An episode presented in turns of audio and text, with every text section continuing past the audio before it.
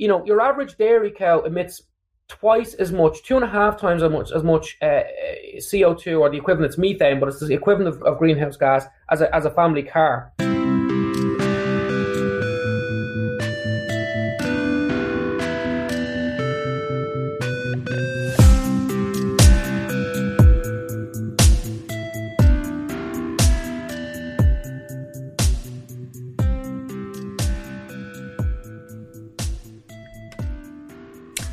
Hello, and welcome to another episode of Chatter, a podcast from The Gist, with me, Josh Hamilton.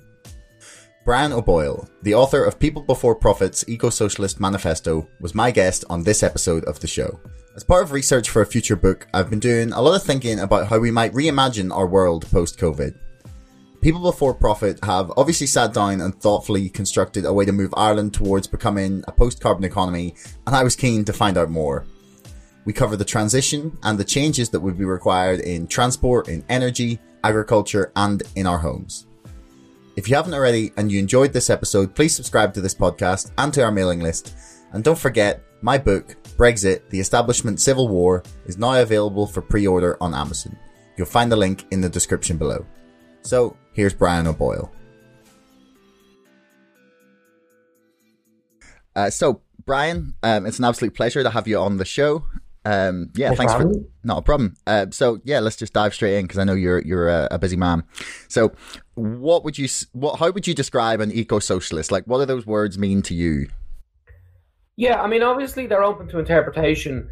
Where I would jump off on that is to say something like, if you look at the natural science now, it's pretty clear that most people, almost everybody, accepts that the current system that we live under is in some way implicated in climate change. But there's a strange kind of doublespeak that goes on, because on the one hand, everybody knows that the economy is really centrally at fault here. And at the same time, everyone's afraid to say that it's actually capitalism.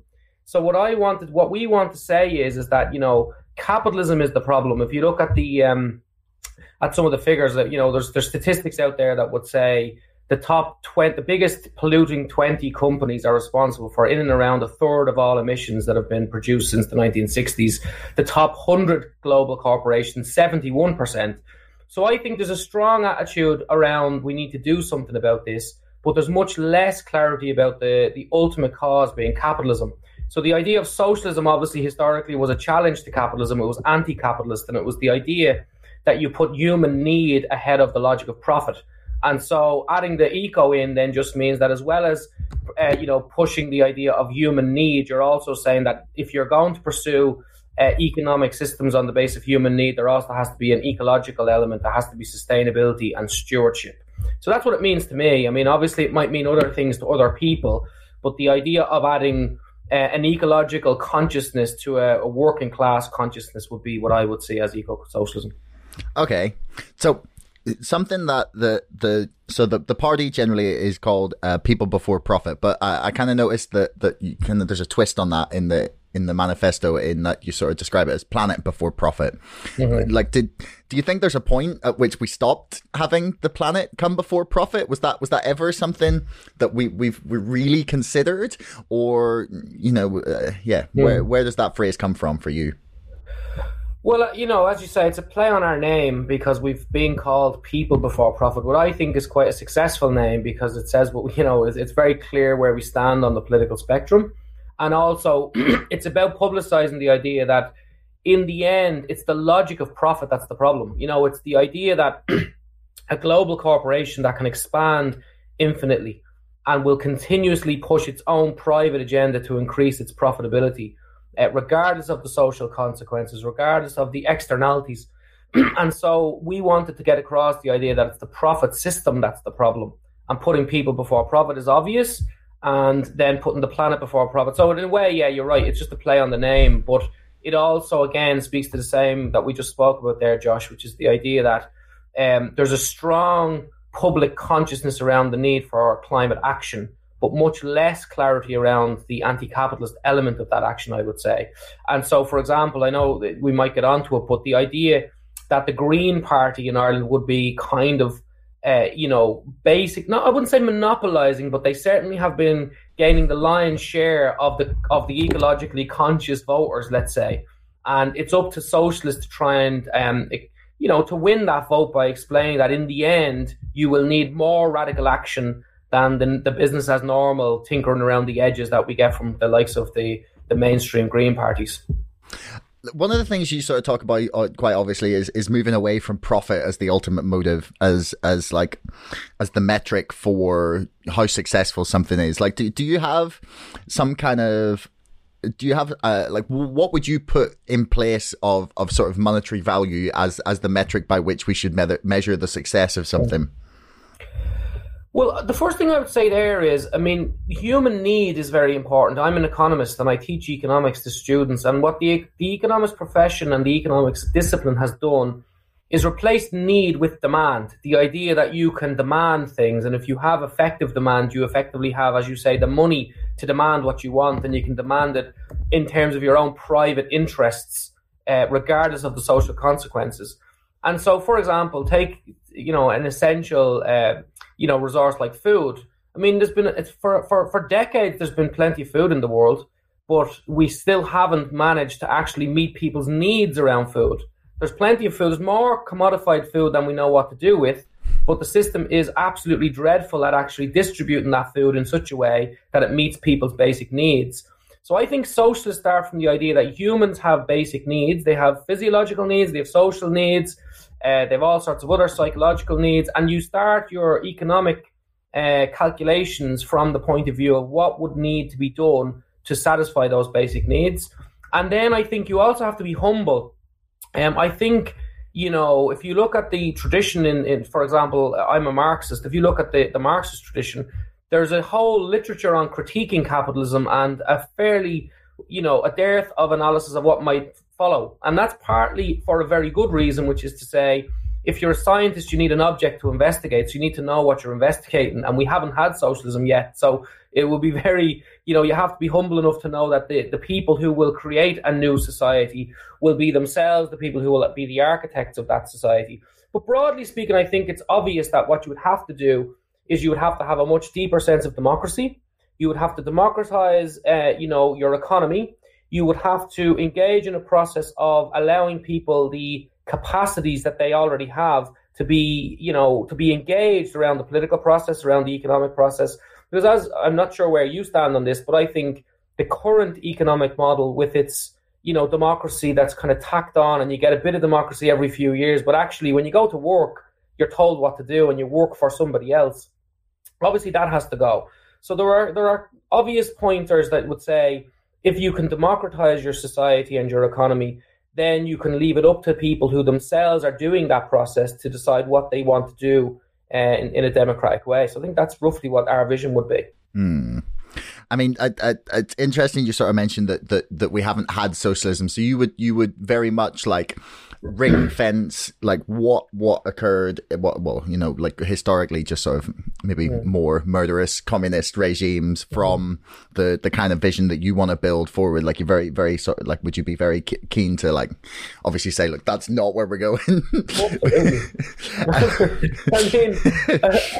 I would struggle to find anybody who would say, I'm giving up a lot of my time to try and build a murderous police state that imposes, all sorts of privations on people so that I can have small groups of people in power. I mean, anyone who thinks that's the future, is not someone who will be in my party. And I know I'm slightly being facetious, but the problem is that you're actually onto something, because people often think when you say you're a socialist, they think you mean you secretly have pictures of the KGB on your wall or whatever, So the truth of it is that we see socialism as a doctrine that's based on the idea of human emancipation. It's about human liberation. And within that human liberation, it's about finding institutions, both economic and political, that allow people to make decisions around their own lives and control their own lives. I mean, one of the obvious points about our economy is we don't control it. You don't control the economic decisions. So you say, for example, during the crisis, 1 in 5 children goes to school hungry.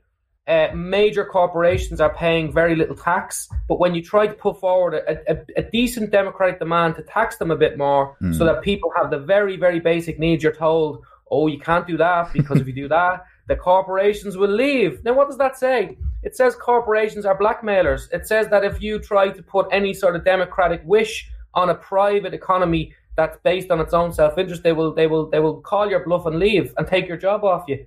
Now, what kind of democracy do we live in when your job can be taken off you and your livelihood can be taken off you? So I'm sorry, I would like a bit more democracy in society, and that starts with the economy. Mm.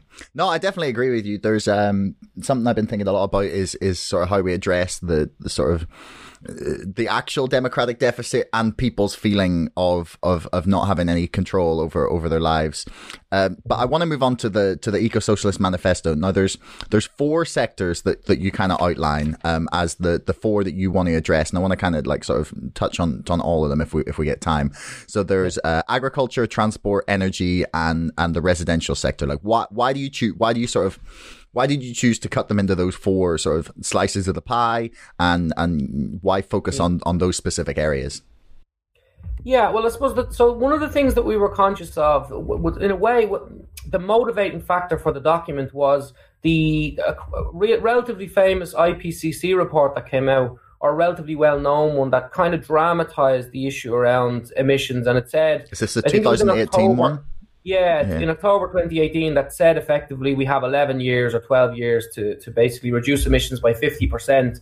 And if you read through the document, I mean, you would be quite pessimistic if you were on the current trajectory because, you know, every year almost, except for a few years when there's an economic crisis, the level of emissions has increased rather than gone down. So there's been no sense that we're on the trajectory at all. It's not even that you're kind of on it, but you're too slow. You're actually going in the opposite direction. So what we said was, look, if you were serious about this, if you actually wanted to reduce the emissions by 50% over the next 10, 11 years, what would it take?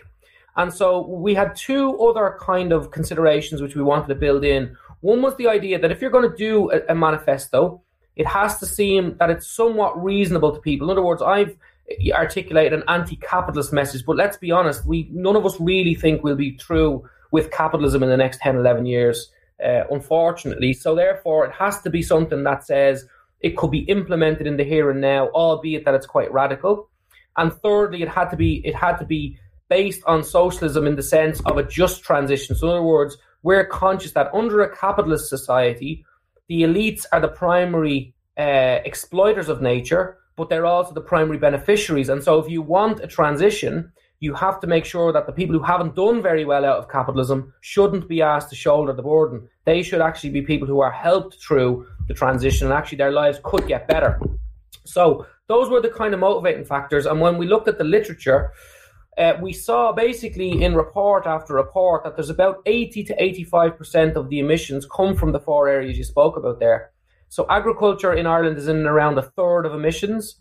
Transport and energy generation, which is effectively generating electricity, were about 20% each, and household residential is about 10%. So collectively, you're in the space of 80 to 85%. And we felt rather than sort of tinkering with the other areas and the document becoming, you know, much longer and all the rest of it, we felt it would nearly arrest people's, you know, in a way that would say, right, so all we could really do is do four key sets of measures and we could actually reach our target. So that was the logic of why we picked those areas. So the first, like you mentioned there, that you're not keen for the people who have not been the beneficiaries of the current system to not shoulder the burden. And one of the things, like specifically that I remember, was that you had a carbon tax. You ruled out a carbon tax that would impact working people at the petrol pump or the supermarket till. Like, why was that so crucial for you? Like, because, you know, some people would make the argument that, you know, we've all been complicit in causing climate change, and therefore we should all at least have some part to play in combating it. Yeah, well, that's a good point. I mean, what I would say there's a couple of considerations there. First of all, when you say we've all been complicit, right? I would slightly challenge that, because I would say if you think of take an area like transport, people want to get around. I mean, they're not particularly wedded to petrol. It's not like they have a fetish for petrol or for what the companies that have a fetish for petrol are the oil and gas companies. They can't really do without oil and gas. We would be quite happy if we had a very effective mode of public transport, for example. So if you had really high-speed trains, for example, or if you had, you know, or basically maybe a 4-day week so people had longer to actually travel. But the point is that there are ways around. What humans want is a means to an end, and the end is to be able to transport themselves efficiently, to have warm and houses and so on. So our argument is that actually before we ever make a choice around transport, the capitalist economy has made the choices to allow, it has produced the options for us. So before you choose anything, the options have been presented to you. And so if there were other alternatives available to people, like, as I said, a free public transport system, for example, that was actually effective in moving people around, our sense would be that people would move in a progressive direction, but you've got to give them the choices. So we dispute the narrative that we're all to blame, actually. People want basic comforts and basic efficiencies in their lives, which they shouldn't have to say sorry for. And actually, as I said already, people have handed over massive amounts of their disposable income to get those things. So, for example, we would say that if you put a carbon tax on the major polluters, that's a more efficient way of doing it, actually, because in the first place, they're the more direct cause of the problem. So you view tax. So we're not against the carbon tax per se. What we're saying is, first of all, if you take the petrol tax, right, you and I know that the percentage of tax already on petrol is extremely high. I think it's in the region of 60, 65%. Now, a few pence here and there, a few cent here and there isn't actually going to change people's behavior. So it's not going to be effective in actually changing behavior. It is regressive because it increases taxes on people in a regressive way. In other words, if you're wealthier, it's less of a proportion of your income than if you're poorer. And it also has the potential to lose people, because if people see that you're asking ordinary people to carry the can for a system that has disproportionately benefited the rich, well, then they won't be particularly feeling like they should play a part. It's a little bit like COVID lockdown. In the end, you've got to bring people with you. And so for us, we're not sort of fetishizing the idea that, nobody can pay anything. We obviously understand that we all have responsibility for the planet and we all have responsibility for our actions. No one is saying that, people can absolve themselves of individual responsibility. But what we are saying and what the movement says is that while individual action is a good place to start, it's a terrible place to finish. You've actually got to put in systemic changes. And therefore, you've got to start. You see, this can muddy the waters. The idea is somehow that if you can put taxes on carbon, this will be a panacea. It won't be. So you could spend 5-10 years convincing people of the wrong message. You could lose people. You could increase inequality. And yet you wouldn't have actually effectively tackled the climate emissions issue. So for all of those reasons, I think it's very important to say we've got to start. That's the wrong place to start. We can't start with the idea that the ordinary person has to pay for climate change. And that really marks us out from the Green Party, because in the end, the Green Party are kind of on board for that idea, because in the end, they're a pro-capitalist party and we are an anti-capitalist party. And that's the big difference, I think. Mm. So you talk about free public transport as one of the potential options in helping reduce the carbon footprint of the transport sector. Like, why do you think that the free public transport is such a, I don't know, it's presented in your manifesto as one of the like headline things in helping to reduce our carbon footprint from transport. And it was something that was proposed 2 or 3 years ago by Jeremy Corbyn's Labour Party when he was still leader. Yeah. And it was kind of like just, and he only proposed it for, I think, under 25s. And everyone was like, oh, you crazy, insane man. Like, why do you think that that's the way that we should go in terms of trying to reduce our carbon footprint? Well, isn't it interesting? I agree with that in a certain sense, you say make transport free and people think, oh, you could never do that. That's an impossible dream. And actually, when we costed it, we sent in questions to the Department of Finance to find out, how much money had been raised across the transport network in, I think it was 2017 was the figures they had. And so they would have collected, from, say, Bus Éireann and Dublin Bus and Iarnród Éireann and all the various national transport agencies, they would have collected the information. And the figure was, from memory, something like 595 million. Now, on one hand, that sounds like an awful lot of money. It sounds like it would be quite an expensive undertaking. But when we looked at the amount that the government would spend in any calendar year, it works out actually in a nice sort of way. It's just under 1%. So the government spends 60 billion and this is 600 million. So we think, first of all, it's about raising expectations. It's about saying that it's possible to do things that, that mainstream politicians have convinced you that are not possible.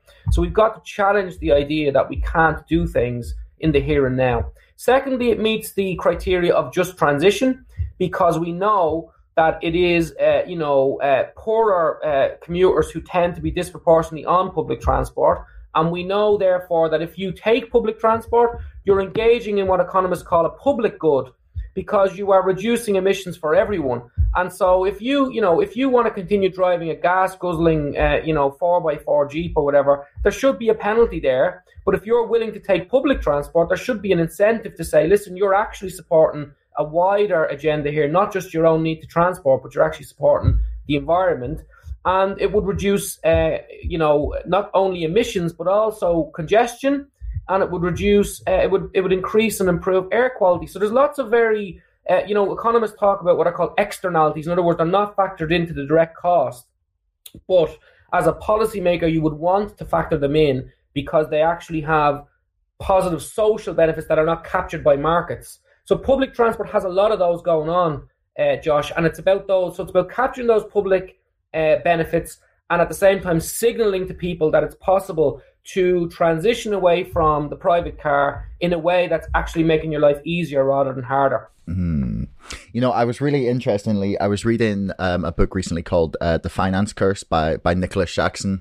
I've read that book. Yeah, I actually did a podcast with him yesterday. I'm not sure if it'll be out before or after this one, but yeah. I know. So one of the things that I was that came across, and I was really, shocked isn't the word, but it was that in America, actually during the 1910s and 20s, basically a whole bunch of car and oil companies came together and bought up streetcars and electric rail systems in 45 cities in order to just trash them, so that they could then push the car as the only way to get around. It kind of speaks to your point that perhaps we're not as all to blame as yeah, exactly. That's a good point. Yeah, as we think we are. Speaking of things that have benefit that isn't considered by markets, one of the things you sort of propose to deal with the problem of emissions in agriculture is both rewilding, the kind of need to nationalize agriculture corporations, and also to try and bring our level of forestry up to the European average. I think it's at 35 or 33%. So why do you think that in particular and the rewilding is important? Surely Ireland's not that huge a carbon sink. Really, should we be not focusing on perhaps, I don't know, not cutting down the Amazon, or making sure we leave other forests alone, rather than trying to replant some in Ireland? Obviously they're not in competition. You can advocate that Bolsonaro doesn't cut down the Amazon, but unfortunately the Amazon's not in Ireland. It's in, so we don't have direct policy control over what happens in the Amazon. So, of course, if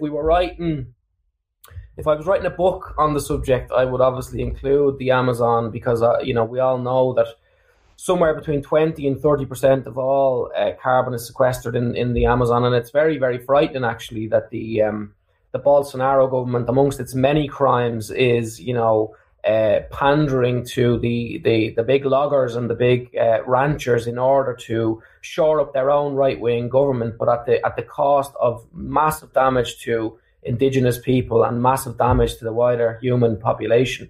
So, of course, that's key. But in a certain sense, what we had to do was look at what's going on in Ireland. And what struck us was, again, this was partly motivated, Josh, by a conversation that myself and Richard Boyd Barrett had with the Beef Plan movement. I'm not sure if you're aware of the Beef Plan movement. No. The Beef Plan movement emerged about 2 years ago as a kind of a quasi trade union for small and medium-sized beef farmers. And their argument was, when they spoke to us, is that effectively the way capitalism has integrated agriculture is interesting, because you see, agriculture is based on a natural rhythm.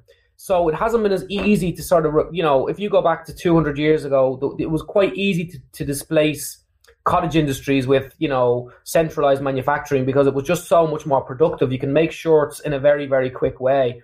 You can't really make cattle or grains in that same way, because they're based in the end on a natural cycle. And so capitalism tended to integrate itself in the input stage. In other words, selling the feed to the farmers, selling the, you know, the nutrition, the nutrients for the soils, the combine harvesters, the machinery, and then allowing the heavy labor-intensive element to still be done by the farmers, and coming in behind the farmers then and taking the product and processing it. And so what has happened is farmers have been squeezed by corporate capital at the input stage and at the processing stage. And so what they tell you is that they're on a kind of a production treadmill.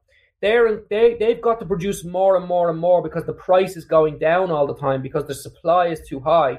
But they are caught in that because none of them can actually solve that problem individually. And so as a collective, their argument is that we can start to put a bit of a pressure back on the likes of the ABP meats or, you know, Keypack or their input suppliers, and say, look, we want a bigger share of what's going on here. And what struck us was that they actually have very different motivations than the corporate sector.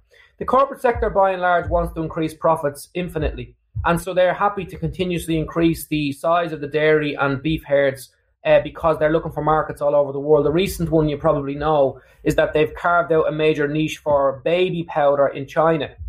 And they're shipping baby powder across to the Chinese markets. So you can imagine the environmental impact of that. So we don't have much faith that the likes of the big corporate sector in Ireland is going to get on board for a climate agenda, because it's inimical to its interests. But we do think your average small and medium farmer actually is worried about the environment, but they want a sustainable future, both for their own families, for their rural heritage, and for their and for the wider society, I think. In other words, we see them as part of the solution. So what we try to do in the document is to say, look, there are ways that we can actually incentivize farmers in a way that gives them more control over their lives. So in other words, we wouldn't be people as socialists who would come in and demand farmers do things or sort of demonize farmers. It's politically not what we believe in, and it's actually very ham-fisted. It doesn't actually achieve very much. What we think is you've got to appeal to farmers' better sense, and actually we think farmers have that sense. There's lots of farmers who are looking for an alternative. So broadly speaking, what we said was, look, you know, your average dairy cow emits twice as much, 2.5 times as much CO2, or the equivalent, it's methane, but it's the equivalent of greenhouse gas, as a family car. So there's also, you know, so if you can get a few of those cows off the land, it would be no harm. So our idea was, if you went to the farmers and found out why don't they take up the current schemes, you get told that they don't take up the scheme because they're worried that the money will dry up.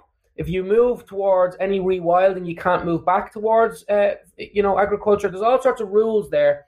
And the money basically is designed to get them to be supplying commercial trees to Cuilche, basically. And what we think is, if you gave farmers more control over where they plant, how they plant, what control they have, which parts of land that they pick, and you give them €3,000 per hectare to do this, it will be higher than they can make on the market in terms of their own current spend, and it would leave them enough land that if they wanted to continue to farm part of their land because of their heritage, it would still be available. And if you took that money from the agricultural corporations, you're also starting to reduce the monopoly power that they have over these farmers' lives. So for us, it fits the twin objectives of a just transition. Well, the three objectives: just transition, practical, and effective. So you talked about trying to like move away from the sort of big agri-corps and towards sort of small and medium farming enterprises. Like, why are small and medium farms better? Like, why are they? Yeah, just why are they better equipped to diversify the products they're producing, and why are they sort of less impactful on the environment? You know, like surely, just because, you know, in I'd say, well, in my head at least to some extent, and to most people, it might seem like, well, what's the difference? You know, you're just farming more land, like there. Well, as I said, I mean, I would say that farmers, by and large. There is a spectrum, obviously. I mean, there's over 100,000 farms in Ireland, so you have to be careful about generalising too much. And there would be very high capital-intensive dairy farms that wouldn't be a million miles away from the logic of an ABP meats in terms of what we want to do is invest increase production, make a profit, reinvest, produce more, make a profit, reinvest. There's a cycle of accumulation, as Marx would call it. And that applies, obviously, to plenty of the farmers in the country. No doubt about that. But actually, a lot of the farmers, and if you said it yourself, if you're a small farm, well, then you've probably had the farm or a medium-sized farm, you've probably had the farm or the land in your family for generations. And actually, the accumulation motive hasn't been there because you haven't actually expanded enough to be a large farm. So in lots of ways, lots of farmers see themselves as stewards of the land, I would say.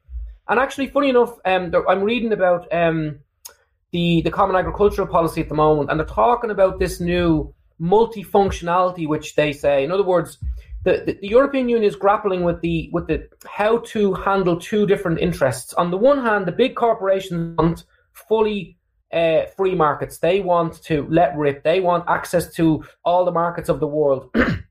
And you see, if you did that, under the reciprocity rules of the World Trade Organization, you would risk, cheaper foods coming into Europe and undermining the small and medium farmers.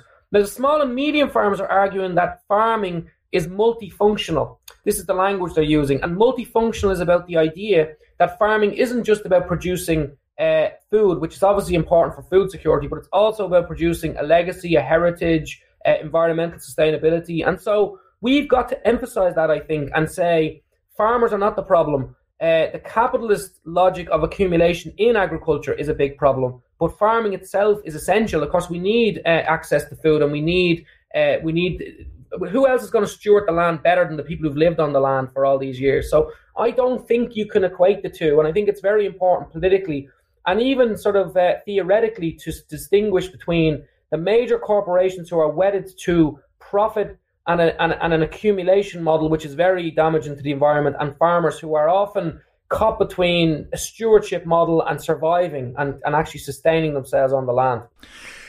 It's interesting that you used the phrase stewards of the land, because that's kind of the idea that I've been coming across, that we need to just, as a society, sort of more generally see ourselves as like the stewards or custodians of the earth. Like, do you think that Ireland maybe has almost a little more of that in their culture, just because of how important farming has been to us historically? I think so. Yeah, I think. Again, like, I've spoken to small and medium farmers in the west of Ireland, because I was telling you I work for NUI Galway, and I've been actually based in Sligo for a long time, and I know probably more farmers than I would know, given that I'm from Tallaght in Dublin, because of my experience. And we've met the Beef Plan movement, as I said, as well, and they're very sympathetic to what we're trying to do, And we want to make sure that socialism, you see, one of the arguments that's made against us often is that there's this big rural-urban divide that, we in Dublin are people before profit, are just out for, what's it that they say? You can't go past the M50. In other words, any kind of move away from outside of Dublin or a couple of urban centres, and where, we get runny noses because we don't know what's going on. And in a certain sense, there's an element of truth in that, in the sense that we are not people who profess to know what rural life is like, because we don't experience it that much. But on the other hand, we do know that human beings want a few basic things. They want control of their lives, as I said. And I think, farmers, I think, feel very much under threat. You look at the Mercosur deal, you look at the shifts in people's consumption of meat, for example, you look at the climate movement that often demonizes the farmers. And it can feel, and you look at Brexit, for example, it can feel like a very, very lonely place to be a farmer. And actually, Josh, I was struck when I was looking at some of this research. If you go onto the Beef Plan movement's website, the first two or three things that are political objectives, and then what they have is a whole series of phone numbers for the likes of the Samaritans, for Pieta House. I mean, there's a serious sense in which these, a lot of people feel a lot of desperation, and probably feel that there's not many ways out for them.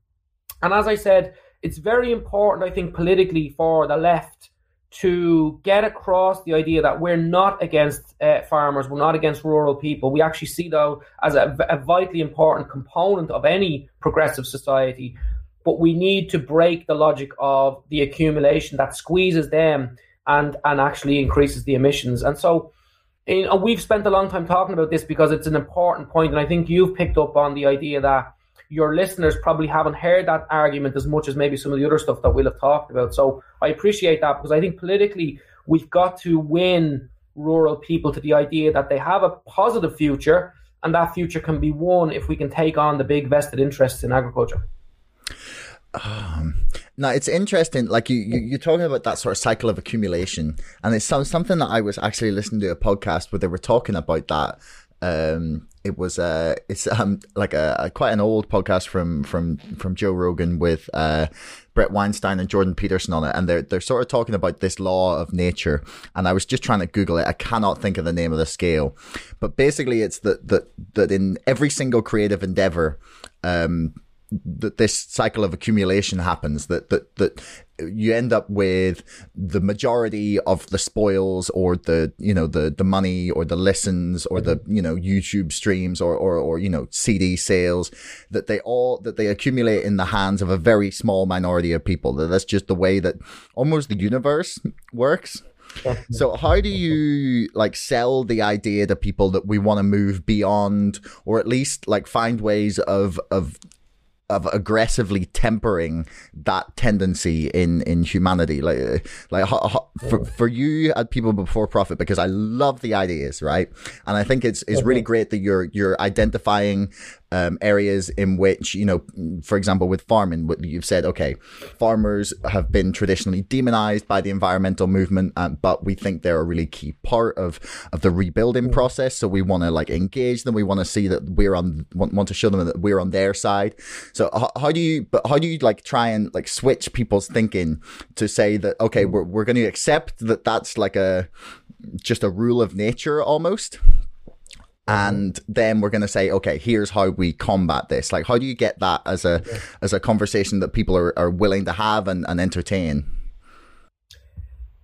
Well, that's a big question. I mean, there's two things I would distinguish there, right? So first of all, we live in a class society, right? And we have done, civilization emerged with class, actually, because it was essential originally that a small minority of any population could get disproportionate control of enough resources that they could free themselves from having to labor.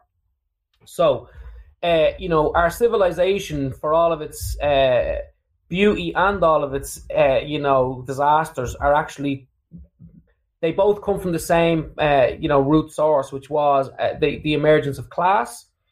And so we've always lived in class societies. In fact, humans have always lived. Any society that was beyond just sort of basic subsistence has been a class-based society.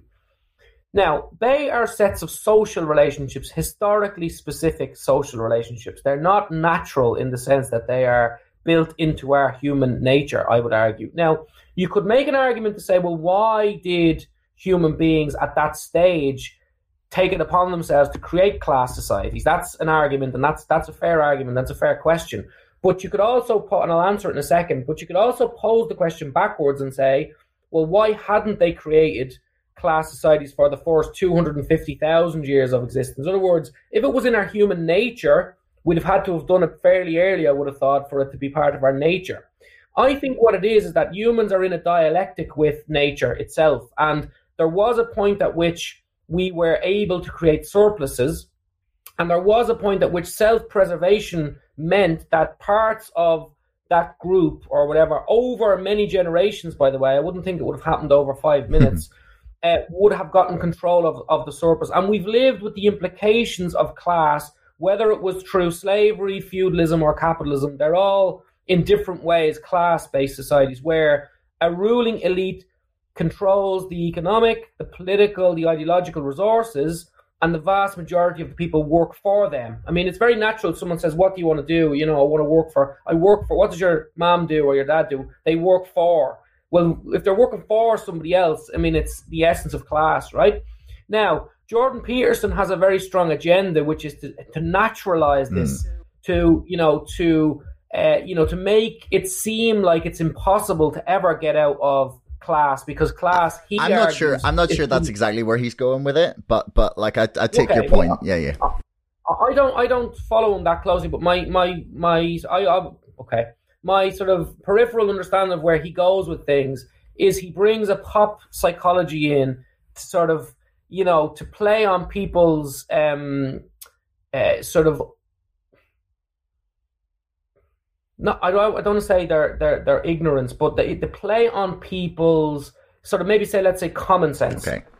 Sort of a sense that, yeah, because obviously if you live in a society where people are generally, forced to compete for a relatively scarce resource, while other people control most of the resources, it can feel very much dog eat dog. It can feel like if you try to do anything outside of, fighting for your own corner, you lose. You know, like swimming across the channel and trying to drag five people with you. Like, it's a hard enough job in capitalism as it is. So therefore, it plays on that sense of we all have to do our thing. We're all naturally competitive, but actually, it's the social system that creates the scarcity. We don't have natural scarcity anymore. We have socially generated scarcity. It's the social system that creates competition.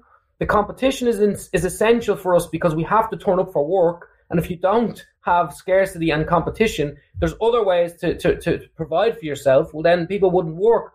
Karl Marx makes a great a parody of this capitalist in the 1800s who has a bright idea of taking his £50,000 and taking 300 effectively poor people with him to Australia under the premise that they're going to work for him. As soon as they get to Australia, he finds they all leave him and he's left with nothing, no capital except the pieces of paper in his pockets.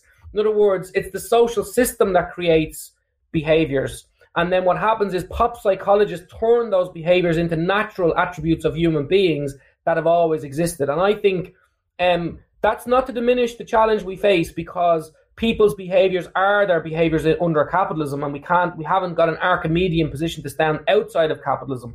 But in the socialist movement, the first thing to do is to say it's not inevitable that people behave this way. It's socially generated behaviour, which gives you at least a glimmer of hope.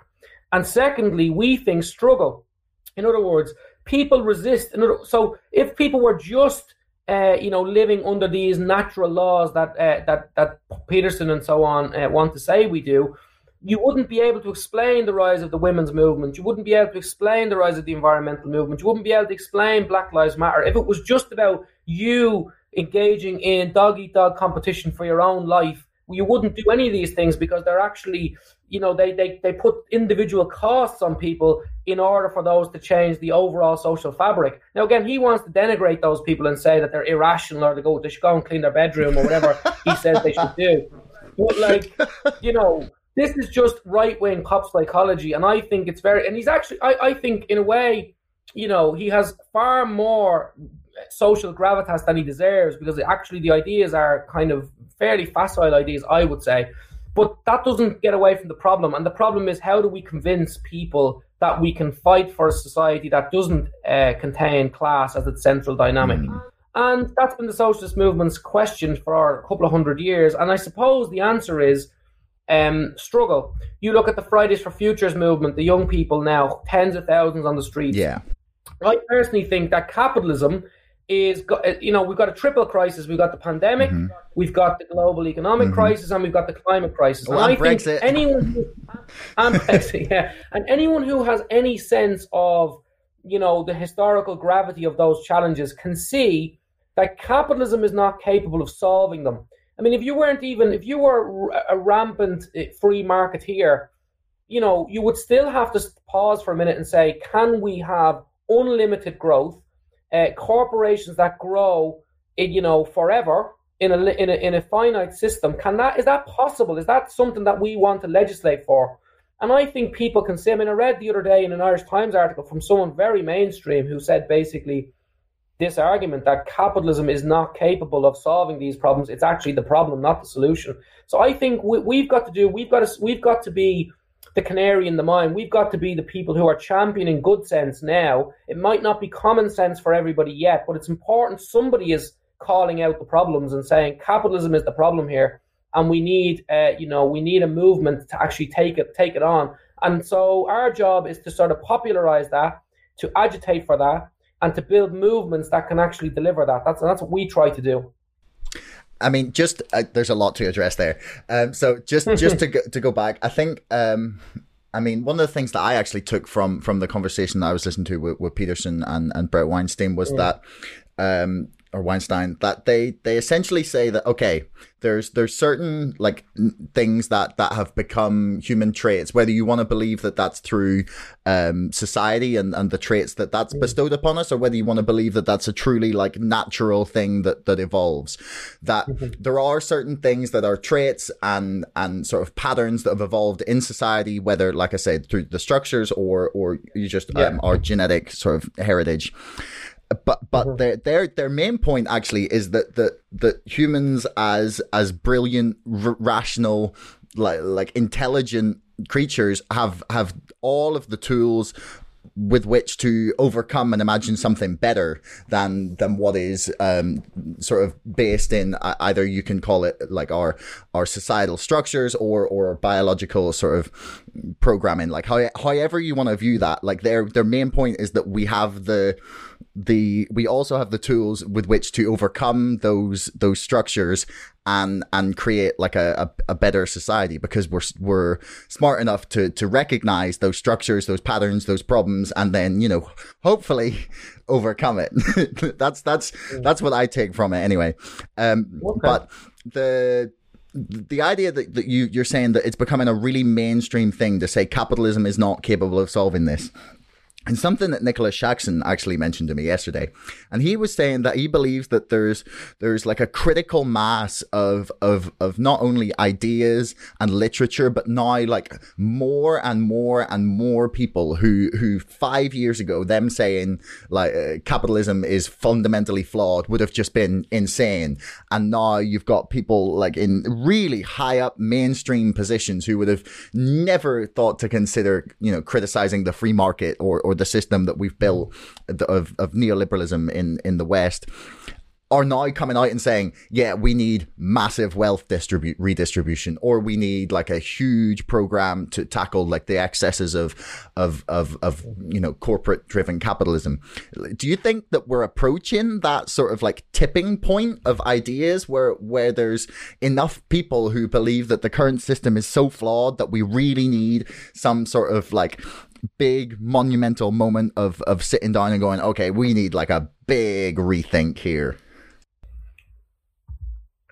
The honest answer is I don't know, is the short answer. I mean, I think it's interesting, maybe if you look at the climate movement, I think a lot of younger people are certainly using the language of anti-capitalism. I mean, they would say things like system change, not climate change.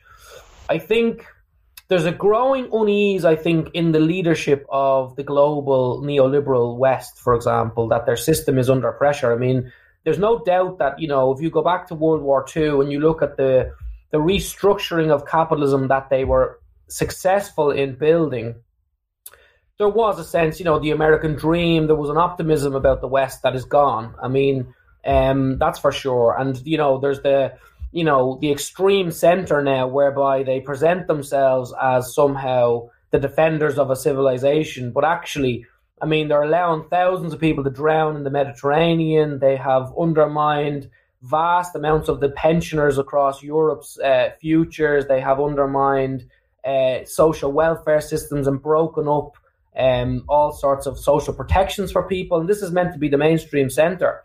And I think it's obvious, and you know, the point is that there is growing space for radical challenge to the system. You only have to look at the fact that when George Floyd was murdered, I think there was a sense in which, you know, lots of black people are murdered in America. I mean, it's not actually, unfortunately, very unusual for it to happen. And there was the public element of it. There was the sort of sense of the barbarity and the brutality of what went on. And we all know that was a part of it. But I think also part of it was Trump has thrown black people to the wolves here. More black people are dying than anyone else in terms of pro rata from COVID, because they're poorer, because they live in overcrowded environments, because they work in areas where they can't get out of, you know, meeting people and so on. And actually, there was, I think it was 806 cities or something in America had protests around George Floyd. Now, that says to me that this isn't just about George Floyd. As much as, you know, as important as that was, I think that was saying there are systemic problems here and we're not going to take them. Now, on the other hand, you know, it's also true that the despair and the misery that's been caused by late capitalism is also capitalized by the right, and the far right have grown considerably. Capitalism is structured around national states, and therefore nationalism has always been an important part of capitalist ideologies. And so the far right are peddling all their usual nonsense about conspiracies and it's, the Bilderberg group and anything really to try and get a foothold and pull people to the right. And that has been somewhat successful. So I would say we're heading into a period of revolt. I do think that. I think, you can't live under a system like this where there's so much inequality, there's so much oppression, there's so much environmental degradation. I mean, there's outbreaks all over the world now, and they're not anti-capitalist per se, but there's outbreaks right across the Middle East. There's been, major movements in India. There is resistance increasing all over the system. And at the same time, as the system weakens in its center, it presents opportunities to progressive forces, but also to the regressive, the reactionary forces. So, I mean, the reason, I suppose I think politics has become more acute and more, there's more to play for. The stakes are increasing for sure, I think, over the last few years. I mean, you remember there was a famous book in the early 2000s, I think it might have been 1999 by Francis Fukuyama, The End of History, where he predicted that the liberals had won, history was over, there would be no more conflict. I mean, anyone who's lived through the last 20 years realizes how much hubris there was involved in that consideration. And so we know that they've hollowed out the center, but there is dangers as well. And so I would say the left has a job of work to do, let's say. But it's Gramsci always had a phrase which struck me, which was pessimism of the intellect and optimism of the will. And I think you've got to remain optimistic, but at the same time, not presume that it's going to be plain sailing. Do you think that the West sort of became victims of their own success with that? So that end of history statement kind of just sums up post World War II, there was that sort of 25-year period of like extreme growth and rebuilding and development. Mm. And do you think we all just sort of sat back and went, okay, well, no need to struggle or worry anymore. That's it. We've won. History's over. Do you think that was like a sort of a more overarching feeling than just Fukuyama? I would say so. I mean, I think, the book probably got its popularity because it hit on something that was wider than what he was saying. He was the representative of an idea that was more general in society than what he was saying. But you're right, the fact that, it's also, it's an intervention. It's both a description and a prescription. That's what those books are doing. It's both describing and prescribing something. So it's saying the West has been successful, and it's also saying it's great that the West has been successful because we're at the end of history. Well, actually, if you lived in large parts of Africa, Latin America, Eastern Europe, I'm not so sure you'd accept the prescription, first of all. Maybe the description that the West had been somewhat successful. But, there was all tied up in that the Project for a New American Century, if you remember, where the neocons were effectively trying to project their military power because they knew they had a window before China really rose where they could try and dominate the world. And so it was both a kind of in a way it was actually, I think, trying to convince the world that history was over as much as it was describing that history was over. Because I think the most serious analysts in capitalist societies understand that as long as there is really cutthroat national state-based competition between blocks of capital, you're never going to have the end of history because you're going to have competition and military power and all the rest of it are very central institutions in the DNA of capitalism. So how are you going to have a conflict-free, ideologically unchallenged future when in other words, you hadn't moved out of capitalism. All you had done was had a brief phase where the Western capitalist system seemed to have been in the supremacy, but that didn't last very long. Okay, so final question then, because I'm aware you got to run. So how optimistic are you for the future of both Ireland and humanity? Like, are we capable of trying to deal with climate change? I guess you got to think that we're at least possibly capable, or else you wouldn't have wrote the manifesto. And then if there's anything you want to plug and whatnot, just before you go. Well, look, I mean, as I said already, the optimism of the will is certainly there. I was listening to I was coming back from work one day, and a woman was on one of the drive time shows, and she had written an article I think it was originally in the Guardian, and then it was in the Telegraph, and she was lambasted and all the rest of it by people. But effectively what she was saying was, I think she was 35 at this stage, and she decided not to have children because she was too worried about the climate crisis. Well, I have a 2-year-old, so obviously I feel like we have a future on the planet, and I feel like we have a responsibility to fight for my daughter, for example, and for anyone else who has younger children. And so, look, I look around and I see, you know, a trade union movement that hasn't got into gear yet, for example, that has millions of members across the world. I look and see young people who have far more vision and, you know, optimism and faith in the world than maybe a lot of us have, as they haven't been around the block so often. And I think, you know, my view is that we have to put our faith in the workers' movement, the women's movement, the progressive movements in society, and push towards trying to make those ideas. You know, I think, as I say to people, socialism is good sense, but it has to become common sense.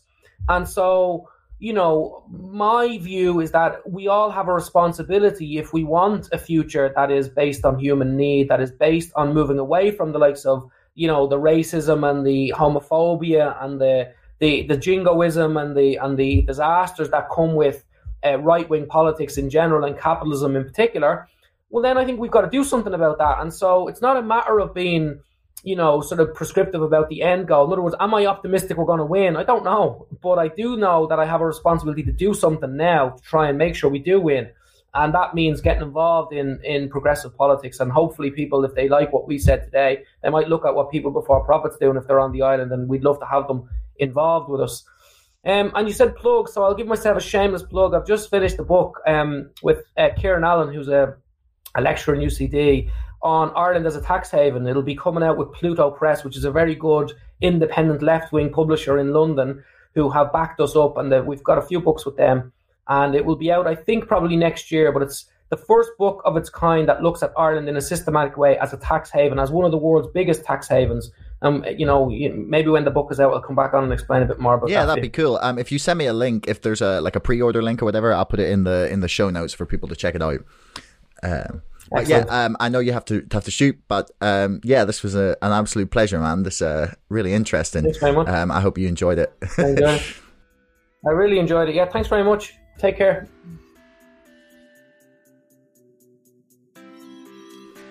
Thanks so much for listening. If you haven't already and you enjoyed this episode, please subscribe to this podcast and to our mailing list. And don't forget, my book, Brexit, The Establishment Civil War, is now available for pre-order on Amazon. You'll find the link in the description below. Until next time, thanks for listening.